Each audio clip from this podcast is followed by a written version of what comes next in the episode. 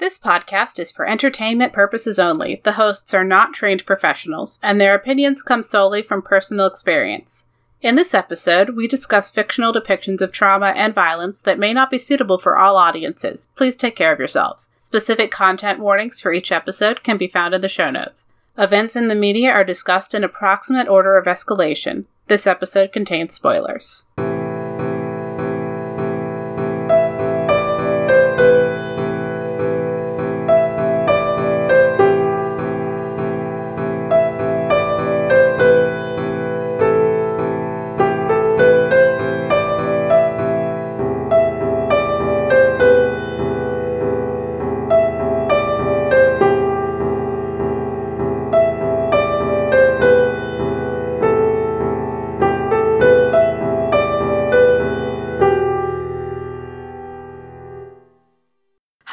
I'm Robin, And I'm and today I'm here with. I'm Heather. Uh, I am the mysterious one of the other siblings. Mwahaha. Spooky. uh yeah, uh Nicole is not with us today. They joined us for the first two books in this trilogy. And then uh today for discussing Wayward Witch by Zoraida Cordova, book 3 of the of the Brooklyn Brujas. It's me and Heather. Let's get into our factions. First we have Rose slash Eliza, Rose's father, Iris, Arco, Lynn, Nadira, Calliope, and then just just like a bunch of fae, just a bunch bunch of other fae. There's there's there's a bunch of them. Uh there's so many. I'm I'm sorry, all you well the characters we didn't we didn't even try to list you all. There's so many of you. Um and getting into our first topic, we have Nadira, Deadly Journey. Um okay, so part of why we don't list like all the faes, there's a bunch of them. And they just kind of like like slowly die just as the journey as the the group progresses. Members slowly. It's it's very much a very well, it's very much a dangerous thing they're trying to accomplish, and the road there is Mhm. very dangerous. And you just kind of blink, and then someone else is gone. yeah it's like you start out with like kind of way too big Too many. of a cast So many and people. then it but by the end it's a perfectly manageable amount that completely makes sense and is great When we were doing And the notes, I literally was flipping through died. the book trying to remember who was who and and then why aren't they on a later page? When I was reading through the book, I was surprised when I was like, I haven't read about this character in a while. What was their name? And then I flip back and I find their name at their death scene and I'm like, "Oh, okay, cool." There's a lot. yeah i like this book i definitely recommend it Don't But- don't over worry about trying to keep track of all of the characters. yeah but don't be surprised if you realize that someone just died.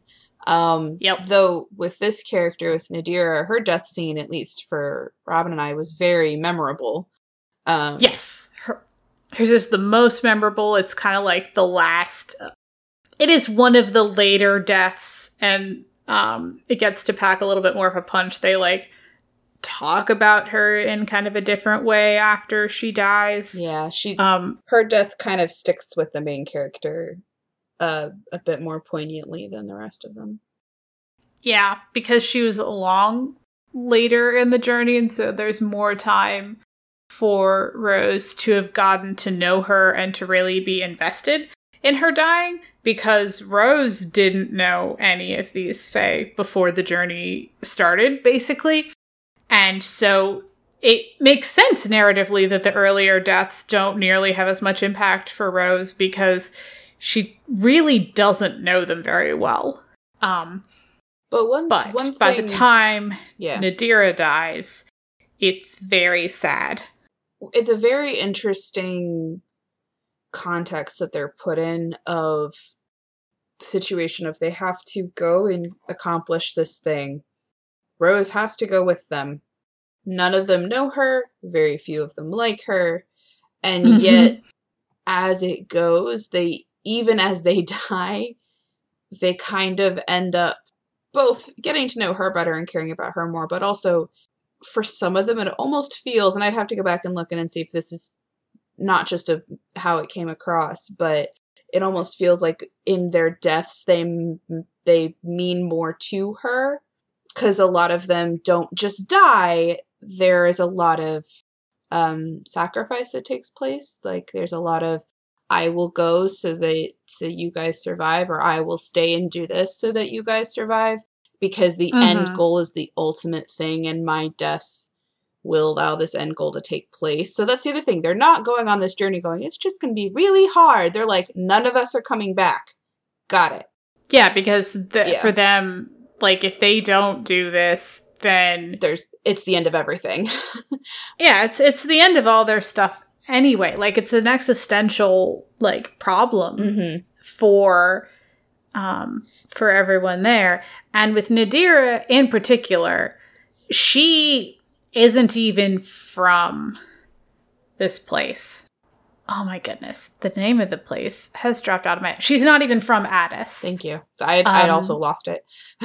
yep, uh, she's not even from Adas, uh, the land of the the Fae. It's kind of an island. Yeah, it's like a real world island that slowly got so Fae that it became not on Earth, but also on Earth, but mainly Fae. I do love how how much the things in the mythos in this trilogy are mm-hmm. Ground into no, this is actually on Earth. You're actually yes. here. This is an actual place. But here's why it's now mythic. It's not just boom, you're all over here and none of us know what that is and we have no context for it. There's very little context for it, but it's still it, it makes it um, have more weight, I think. Mm-hmm. And so one of the things with Nadira is that she came from elsewhere to Adas, and um, she's either full mermaid or part mermaid. I think she's a full mermaid. I think she's full mermaid. They just can yeah go on land. Right. Oh, There's man. also part mermaids in the other trilogy, which yes. is why I was yeah. pausing for a second. Yeah. So with this journey and with her being a mermaid, she's traveling over land, uh, which is kind of a dangerous place for a mermaid to be. And one thing with these magical beings is that most of them turn into something when they die. And there's discussion of how like some might turn into like a tree if they're super old. Um she's a mermaid. She turns into sea foam oh man. The description and I'm like, really... ah, a, a classic, a classic mermaid death. There, there it is. Um, it kind of, yeah, it kind of gut punches you a little bit though because it's not just, and now she's foam. Like the actual mm-hmm. sentencing of that description, like as you're getting there and you know you're getting there, um, is really poetic and really sad mm-hmm. and really like very, very well described in the sense that if you are somebody who can ha- like have a very active visual imagination with something, it it's really gonna get you. Um, yeah, and oh man, one of the characters we get to know more because she's in the story for longer. So we, as the reader, not just Rose as the character, have more tied up with her. We we know more of her history. Um, we are closer with her, and then her death is also described more memorably. I don't want to say with more description necessarily, but it the combination of those things means that it just kind of sticks out more and sticks with you then for the rest of the book, even amongst all of these other amazing characters who do get killed. And it is oh man, it is a deadly, deadly, deadly, deadly journey. Um, mm-hmm. And then they hit the end of it, and it's like, oh, are we even going to be able to do this? Which is its own. Yeah. Whew. Like when they lose people early on, it's like, are we going to have enough people to actually like do the thing? Um, and so they're a lot more worried about it by the time it gets to the end. And one thing that I like narratively with how this is structured is I don't know, like it because we are meeting all these characters basically at the same time that Rose is meeting all these characters. And so Rose is the only one that we have known for longer than this book. Very much more on her side of how things are happening. And it makes sense that the later, you see, the later deaths don't have to escalate in gratuity or um, gruesomeness of description because the ele- the escalation and the increasing emotional weight comes from how much more we know these characters as opposed to ones that died earlier on.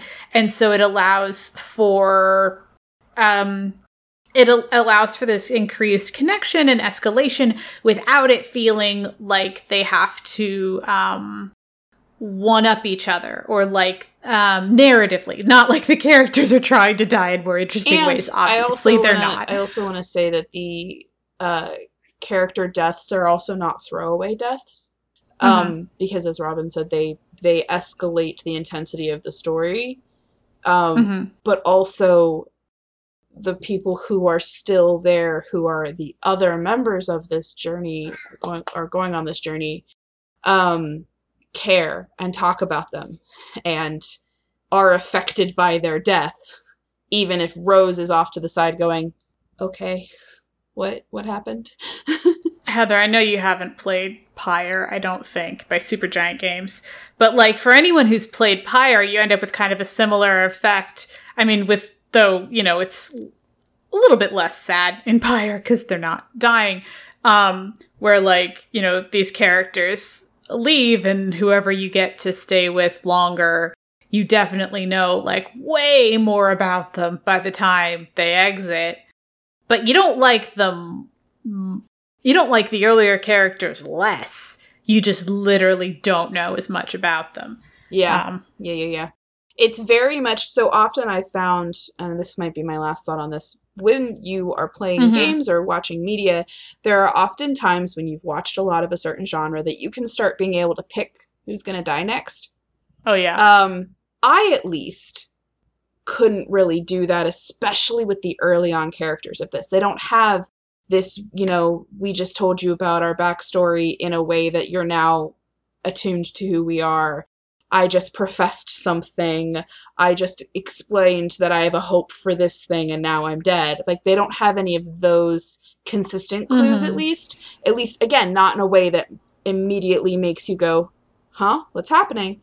um they they're just kind of one of the people and then they're gone um Mhm. which again is why it kind of feels uh surprising each time and you have to like read back a sentence to make sure that you read it correctly because it is so out of the blue so heads up on that like as you read through this yes yes they did yes they did just die I, I will say I did the one that I, I did predict was that Nadira was going to turn into Seafoam, but that's just like that's a thing Yeah. with mermaids. Yeah. It just is. Um but you weren't like going So- she's the next one um no. they're they're No. treated very equally in that um which i do appreciate weirdly i think um because Mhm. i you know don't need it to be look we made you care about them now they're gone it was just here are the people and you're getting to know them and now this one is gone and here's this one and now you're getting to know them and you're getting to know this whole group and now this one's gone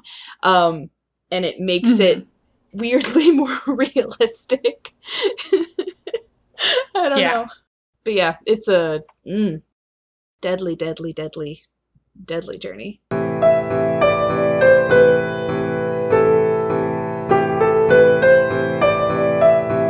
On to Rose and memory loss.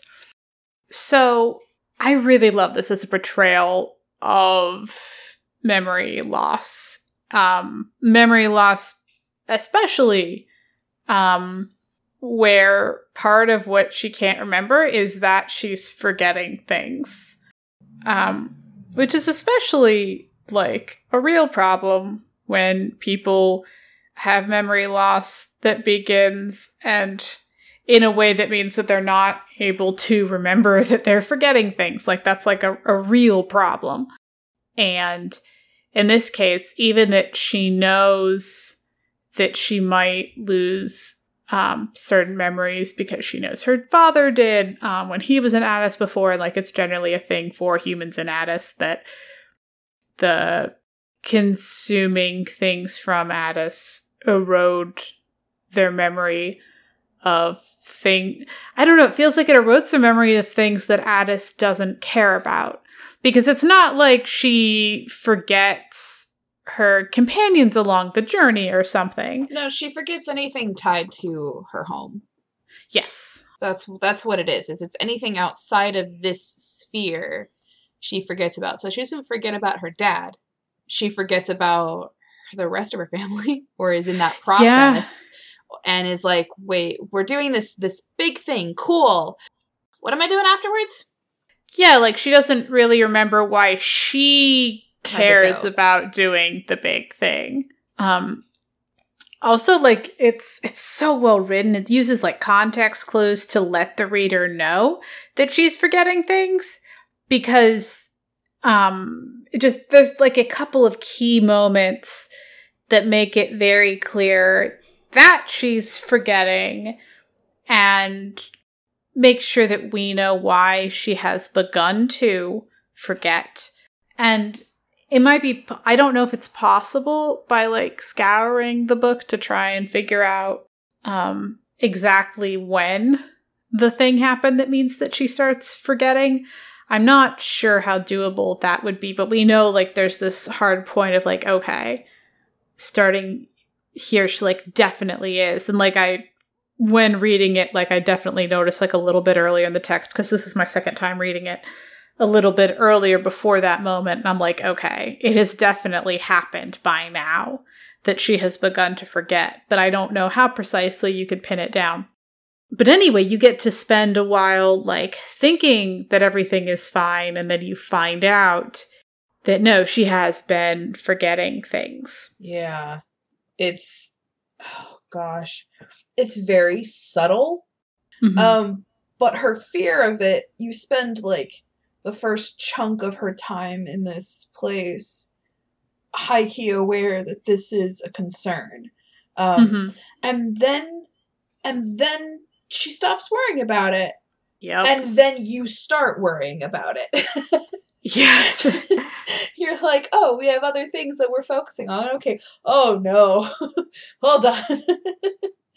um, and it's it's a oh, I don't want to call it a subplot but it is a consistent plot point throughout the entire story um, and impacts different things um, but if you don't track it mm-hmm. um, there's so much other story going on it's easy to not track it it's easy yeah. to have other things in your brain um especially think if it's taken care of for now at least.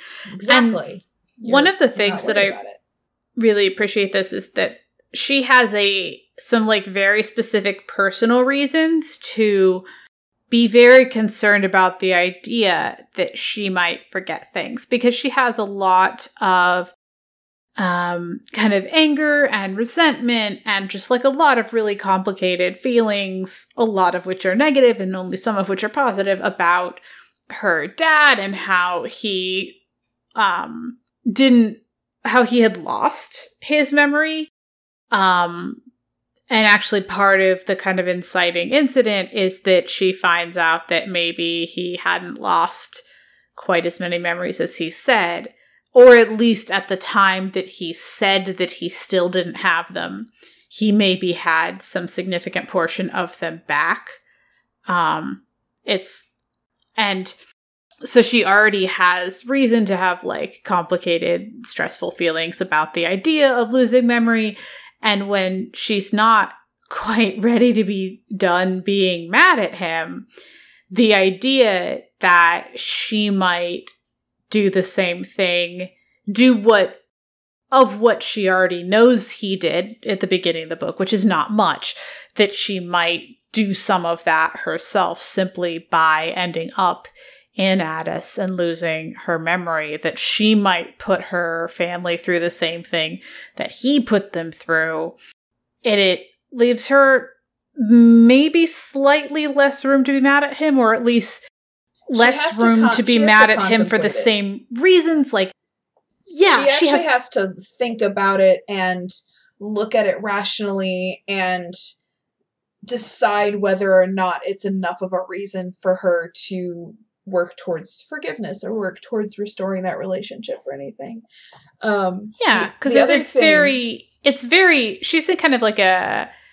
At the beginning of the book, she's in terms of like moral superiority. She's in a privileged position in comparison to her siblings or her parents because she didn't like toss everyone into another world or make a zombie army or like abandon everyone for a bunch of years. And yep. since she hasn't done that at the beginning of the book, her like she you know feels like everybody has moved on too quickly from all of this and then she accidentally finds that maybe she's doing some of it and she doesn't want to become the same person that she's felt free to resent until now. So the the thing that I really think is interesting with how she as an individual process everything versus how pretty much everyone else in her family does.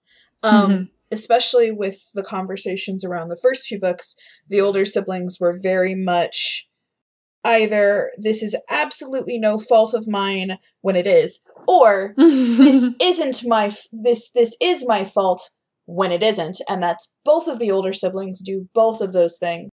And rose just sits there going i haven't done anything but this isn't over why are y'all moving on why are y'all healing from this hold on I've been affected by everything that has happened by every other member of the family except for maybe her mom's choices.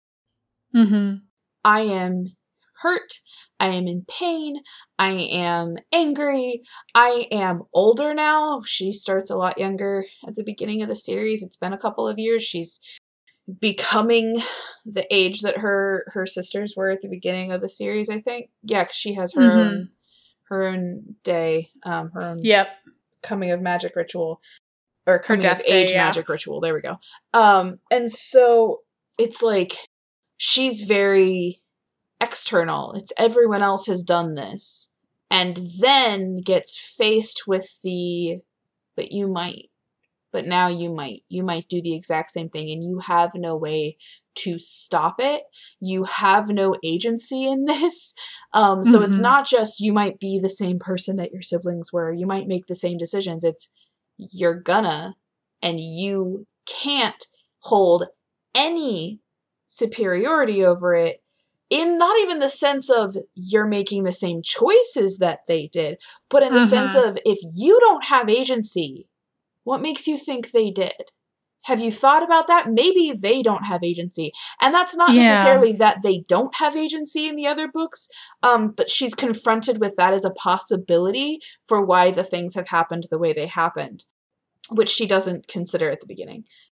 Yeah, because she she definitely thinks of everyone else having had a lot more control, and not that they didn't have control as characters, but she she thinks that all of the situations could have been avoided by the choices of the other people. Well, and also in in she has been the one in the helpless position with relationship to both of their things because she's just you know stuck in the tree in the other world where alex goes on a jaunt with her girlfriend well and with her dad as well so right, it's right. With it's with three out of the four major other family members, she has been in a helpless, affected, victimized situation, and now she is finding herself in a position of she might become the person making the choices that are negative, but becoming that person won't be within her own agency because she's losing the mm-hmm. Of impacting Yes. other people. She's losing Yep. the memories of her home, of her family, of the people she cares about. Um, and it scares her.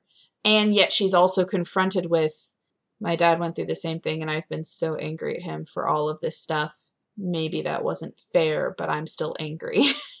um, Mhm. and it's this dual inner conflict that she has for so much of the story. Um, Because there's room for both. Both that maybe it's not all the way fair for him to be for her to be that angry at him, but also she is angry. and it's learning i think it's an important difference of you can the anger of someone's choices like that they made a choice and angry at the impact it had on you and she's Mhm. learning how to um discern between those two mm-hmm. because just because somebody actually didn't have a choice or agency was taken from their hands okay, so now you don't have the anger towards them, or maybe it's unfair, but you can, and 100% it is valid to be angry that the impact had an effect on you. Or or not even necessarily always. I think this would be like the last thought for this section, but not even necessarily always that someone doing something that hurt her means that they didn't not necessarily her learning that that means that they didn't have agency, but that there being room for someone else to have made a different decision. And so it's like, okay, well, you're now in the same position that your dad was in a lot of ways But it's what not, are you going to do now? You don't like what he did. so what are you choosing? And it's but it's without it being a invalidation of all of the pain and hurt and anger that she has Right. had because of the effect it's had on her life. The author doesn't invalidate that. It says, "No, that's very real." So how are you going to not do that? and mm-hmm. it's oh, oh, oh, oh. very well done. yeah, hard, hard topics.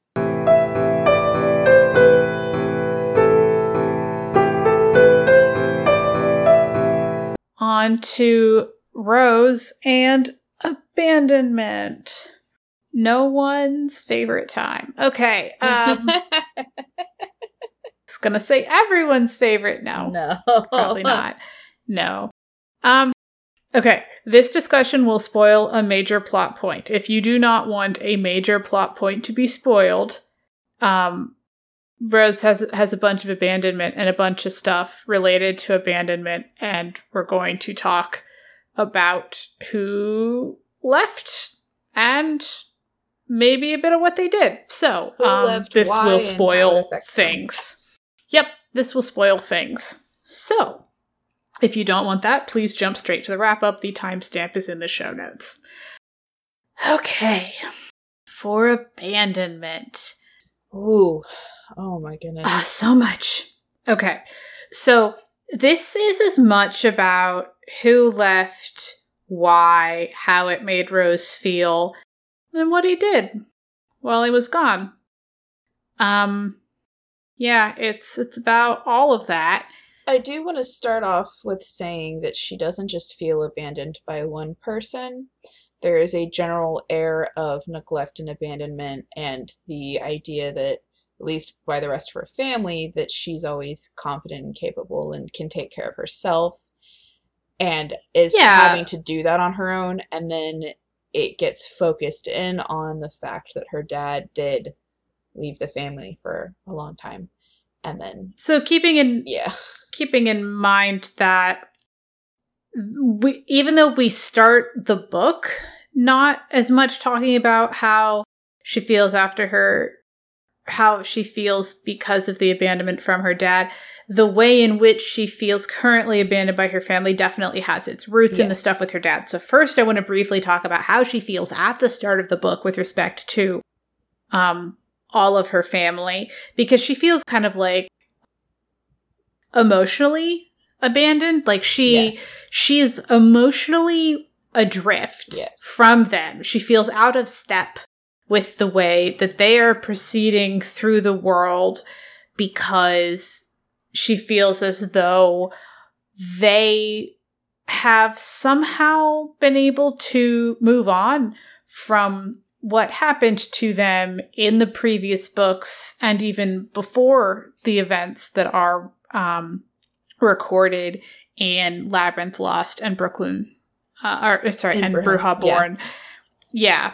Um, she definitely has um a bit of resentment growing not just for her dad who left but also for the fact that her siblings as they are processing and healing the the after effects of their own choices are not seeming to care about how she is doing after all of the Mhm. events that have taken place um and then she i think there's there's like a i think it's an argument right?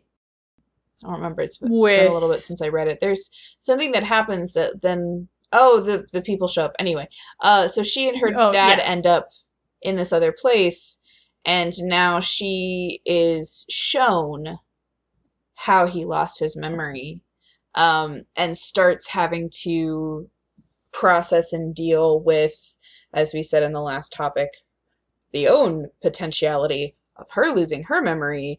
And oh no now she's going to be put in the same position he was. And then so she's having all these big emotions and has resentment and is trying to deal with the um big journey that they're on literally physically on to go stop this thing and and fix the place that they're living at um in order for her to then be released and go home. And it's it's a doozy so she's going through a lot um and then finds out what her dad was up to while he was there yeah, and part of what he was up to was having a whole other family. yeah And that has its own like special kind of sting because, you know, she is told first she's told that he can't remember at all what happened. Then she hears stuff about like salt mines and having to eat flowers. And she gets this like kind of much more awful picture of what happened to him. And that's not wrong.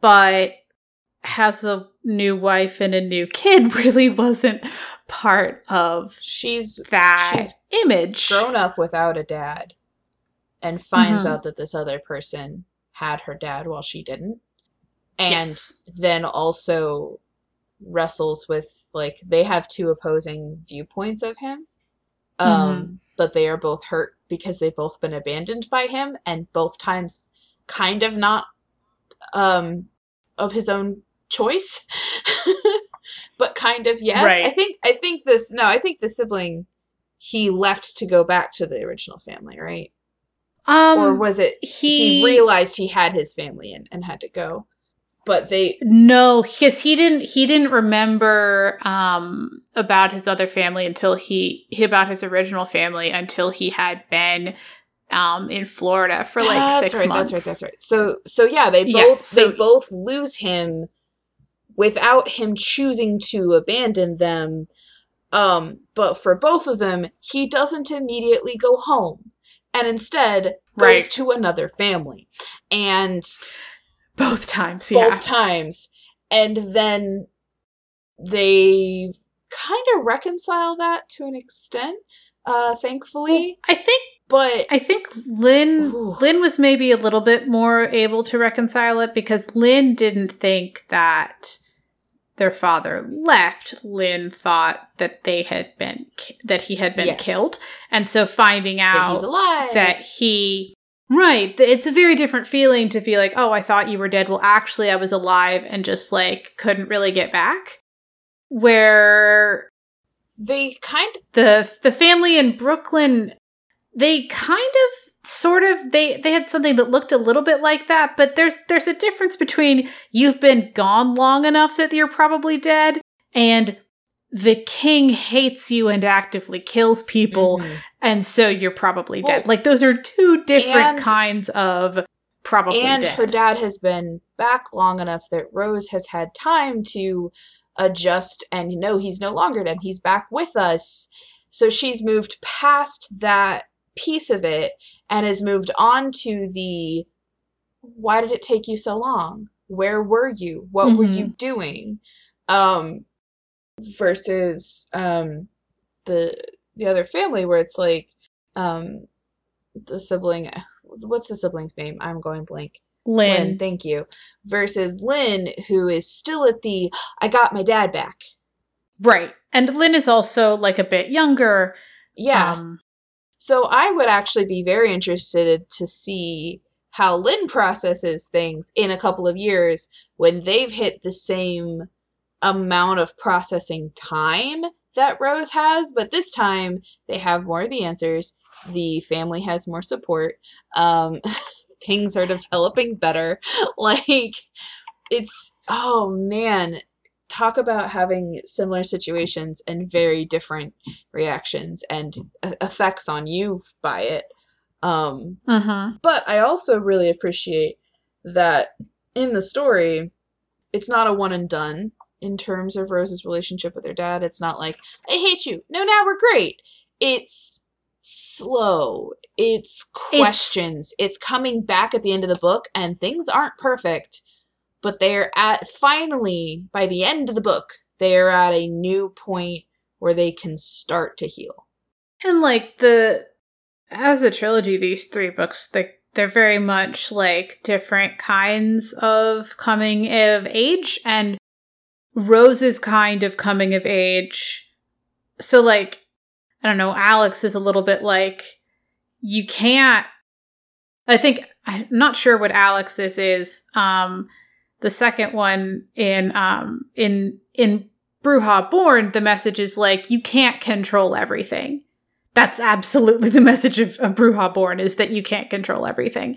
And and the message of Wayward Witch is that it's kind of the message for like, all three of them, but in their own way. You can't control it. Well, but then how it manifests and how it affects each of them is extremely different. Because like in this one, well, what I was gonna say yeah. is that for for Rose, the the the message is that things are complicated and you can have complicated feelings about them and you need to give other people space to have complicated things about them and to be like, you know, happy about things that maybe you don't like or upset about things that you do like. And like the the mere existence of Lynn at this point in time means that they can't all ever be happy about the exact same thing because there is a way in which and um Rose doesn't express this thought in the book and for that I'm grateful cuz like it would be like a bit harsh and make it like a little bit harder to like Rose if this was a thought that she had immediately jumped to. But there's a way in which as a character the ending for her is much neater when Lynn's mother is already dead. And I think that if she were to say that to Lynn, that would be like extremely harmful and very bad. But her happy ending is incompatible with Lynn's hypothetical best version of a happy ending, which is that their dad comes back and their mom didn't die. So like their wanna... best version is something closer to the one that Rose actually get. I would say for Rose, okay, it's things are complicated. Let complications and complicated feelings exist together. Um, for um, Alex, I would say you cannot deny yourself. You cannot deny who you actually are. Like you you mm-hmm. can work with who you are to become who you want to be, but you can't it is completely unhealthy to try and cut literal pieces of yourself off. Um mm-hmm. and she like tries to cut her magic out and that is an intrinsic part of her and she cannot do that. Um mm-hmm. gosh, I'm doing horrible with names today. The oldest uh, sister wow anyway uh hers is you cannot be in control lula L- thank it's you lula. lula she cannot be in control of destiny she could be in control of herself yeah. and her own choices uh so I, w- I would say if, if that's what you're going for those are each of their own coming of age um realizations and yeah. things they have to work through Yeah. No, uh abandonment is a very solid struggle in this entire this entire book um that Rose is constantly thinking about and processing and um while trying to go and save this island. um yeah. Oh man. These books really really dig in.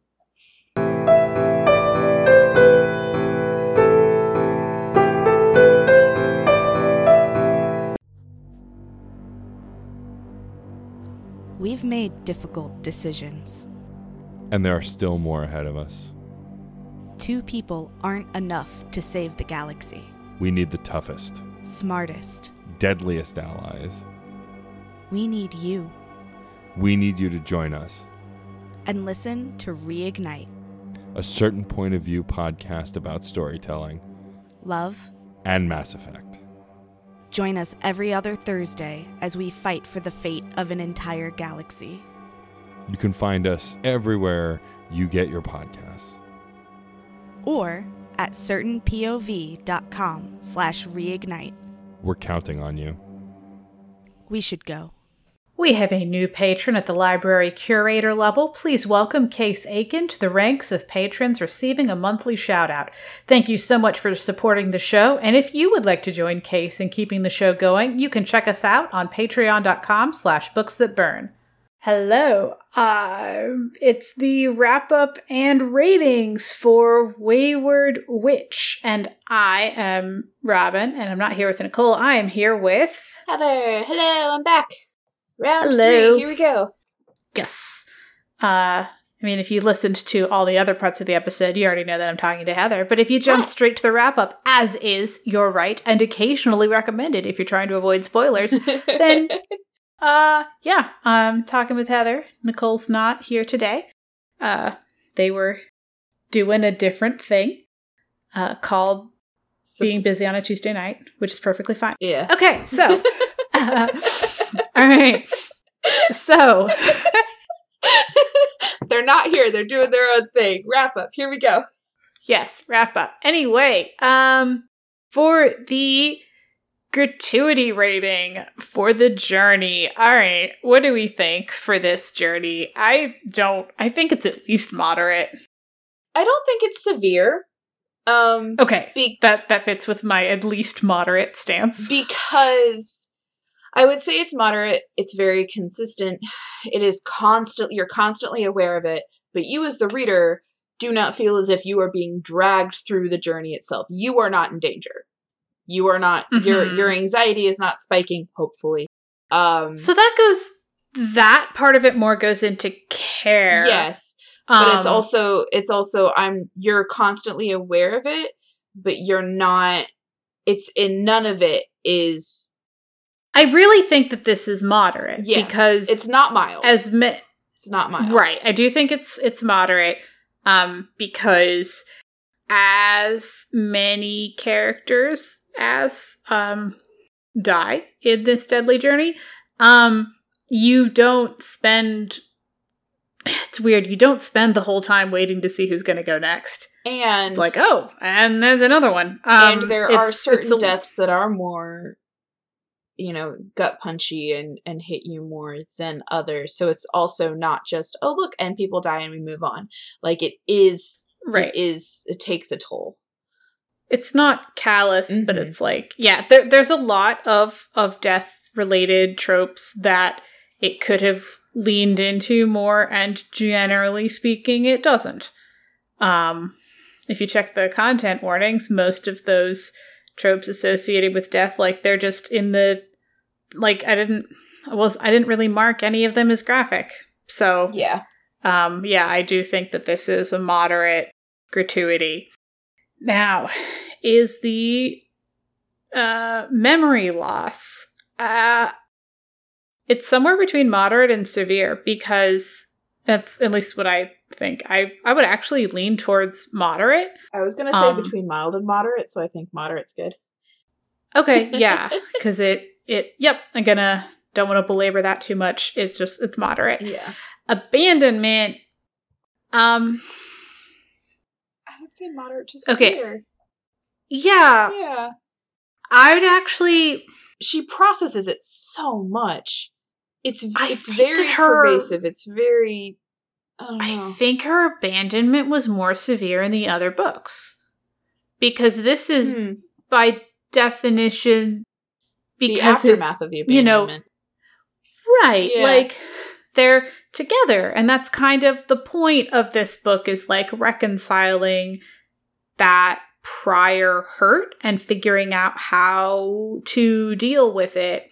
The healing um, process of abandonment severe. The actual abandonment itself mild or moderate. moderate. Yeah, I think moderate. Yeah. um the um spoilery surprise do you think that the spoilery surprise associated with with abandonment kicks it up too severe because if anything does it would be that that does Um uh I don't think it would make it severe, but I definitely would say it's a reason why it's not mild. sounds good. All right so that one's moderate. Moderate all around. Yeah. okay. Is the trauma integral interchangeable or irrelevant? All right with the deadly journey i would like to argue that it's by definition interchangeable.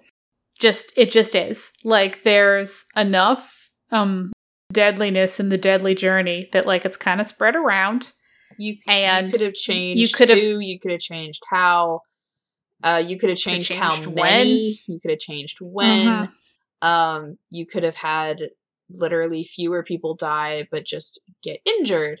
Um, the deadliness of the journey doesn't even it's need pretty to important like the the final piece of it is what's important. The fact that it's not an easy journey is important. Um, Ooh, do you? Th- but- are you? Is your counter that it didn't even need to be a deadly journey because that would make it irrelevant, and I find No. that interesting. No, I don't think you're it's wrong you. You needed the the ramp up. I I would argue you needed the ramp up, um, but you didn't need Okay. it as much as it's in there.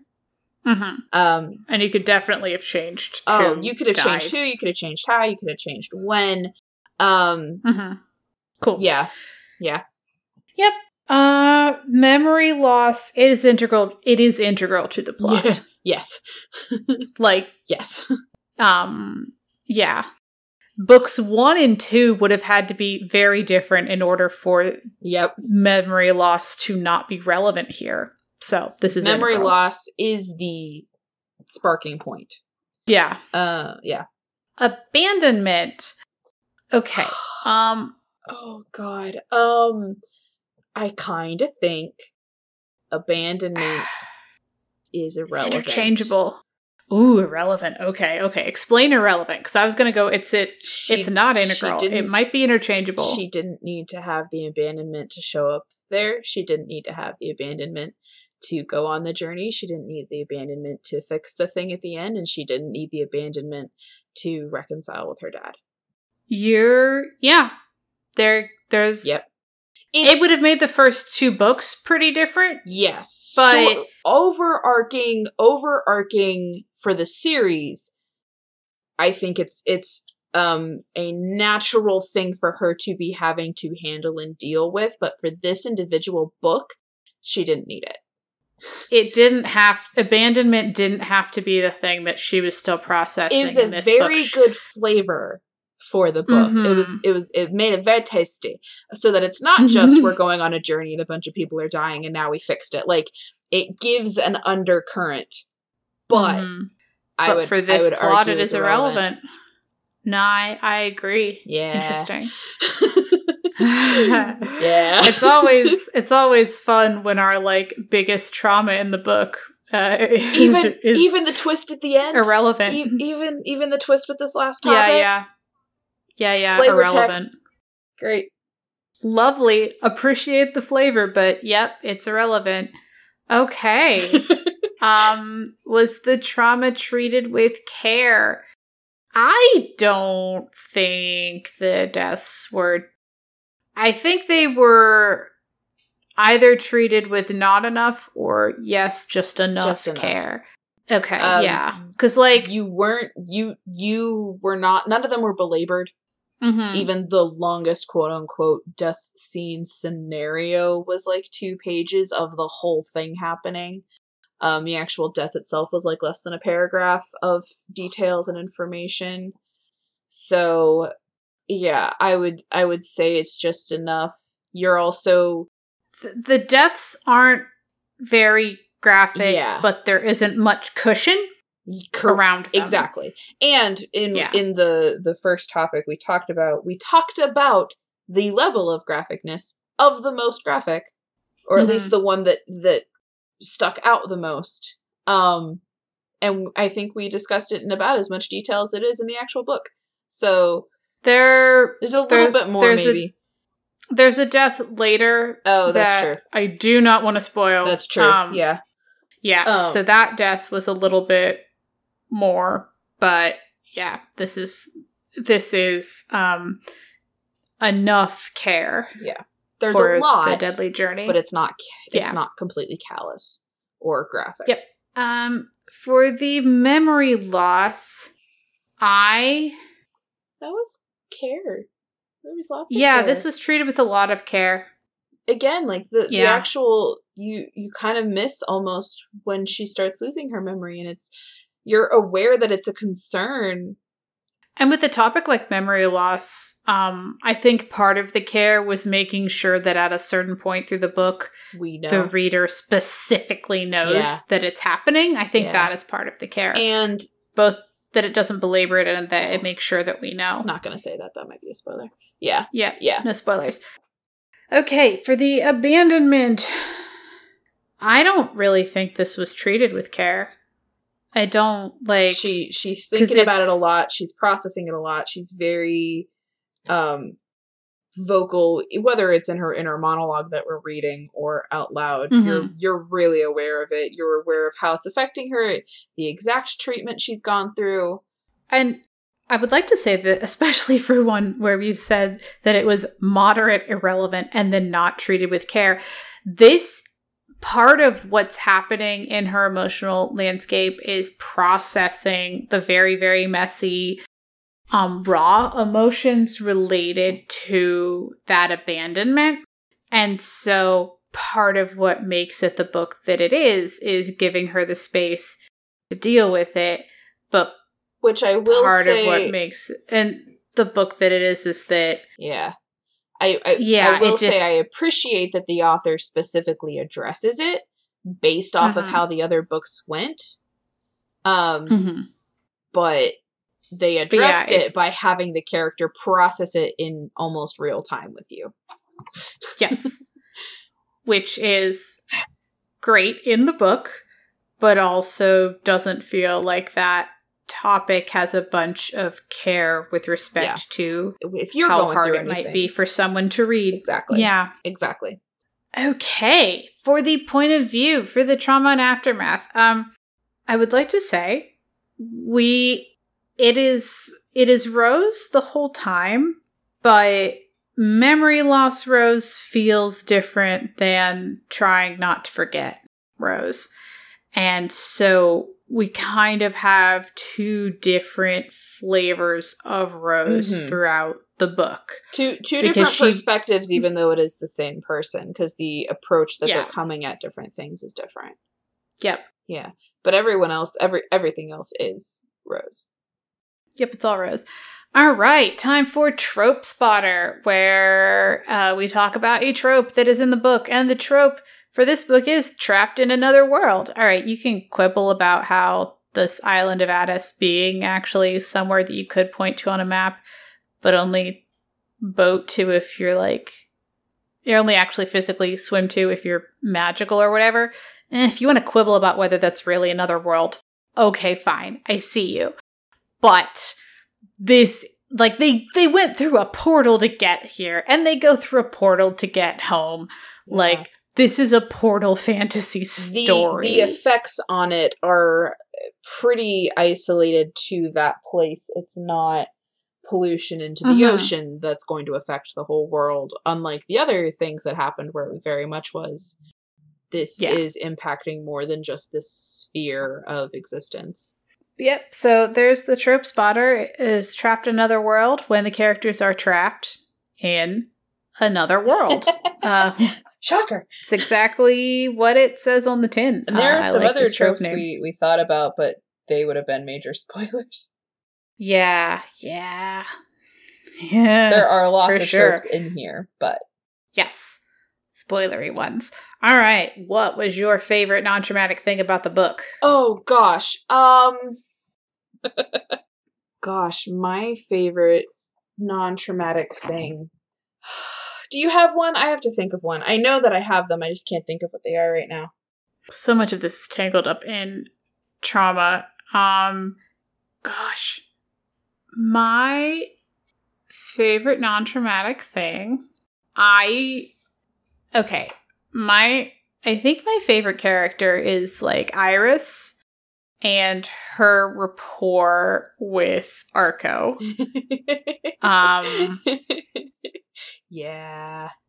and like that their names like put together literally are a rainbow and i don't know just like the the moment where it like mentions that specifically like it has kind of the feeling of like someone being like so so happy that they thought of that that like you gotta like make sure the reader knows Yeah. that that that that happened that's it that's in there it's all right Zoraida. no that's a good joke. I appreciate that you took the time to make sure that i got that you did that because i am the reader who completely missed it until rose is like ha wonder if i should tell her that her name with her brothers is a rainbow. So um hmm, probably shouldn't tell her.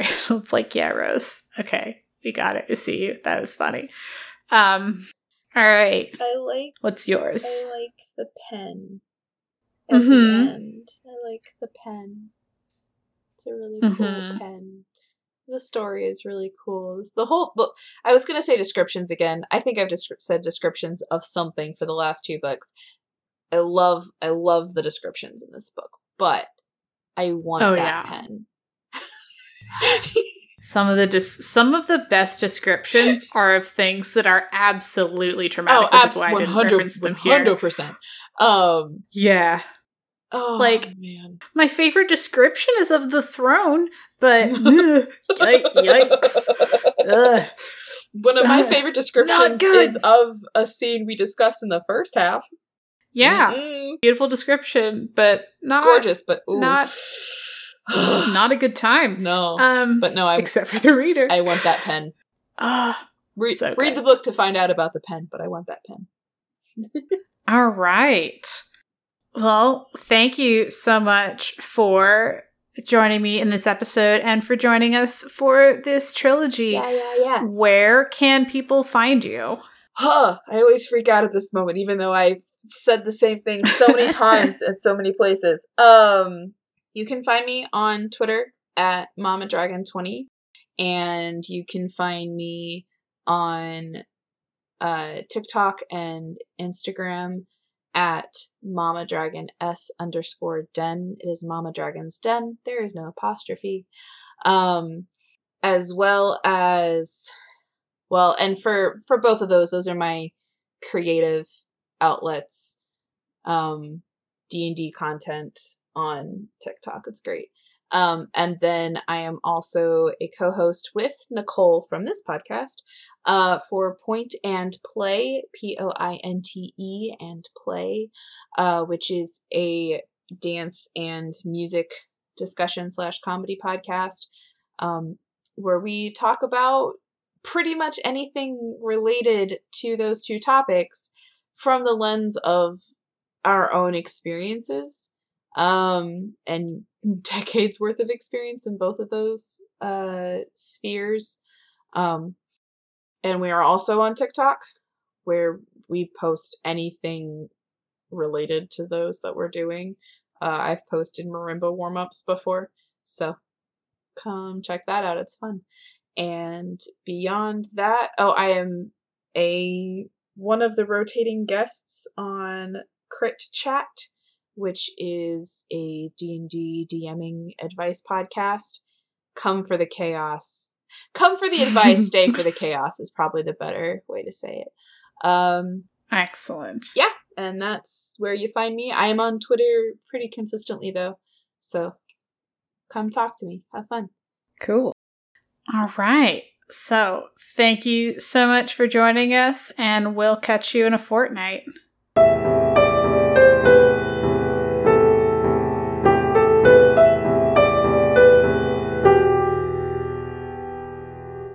All music used in this podcast was created by Nicole as Heartbeat Art Co. and is used with permission. Our transcriptionist is Heather. Follow her on Twitter at MamaDragon20. We're proud members of the Certain Point of View Network. Find all the CPOV shows at www.certainpov.com.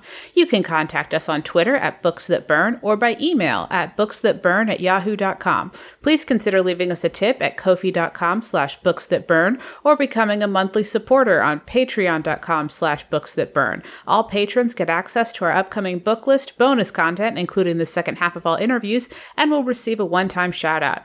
To get updates on our written reviews, recent episodes, and newly completed transcripts, subscribe to our fortnightly newsletter at buttondown.email slash books that burn. You can find us on Apple Podcasts, Pandora, Spotify, or wherever you get your podcasts. Please leave us a review wherever you're listening. This helps people to find the show. Thanks for listening. We'll be back in two weeks.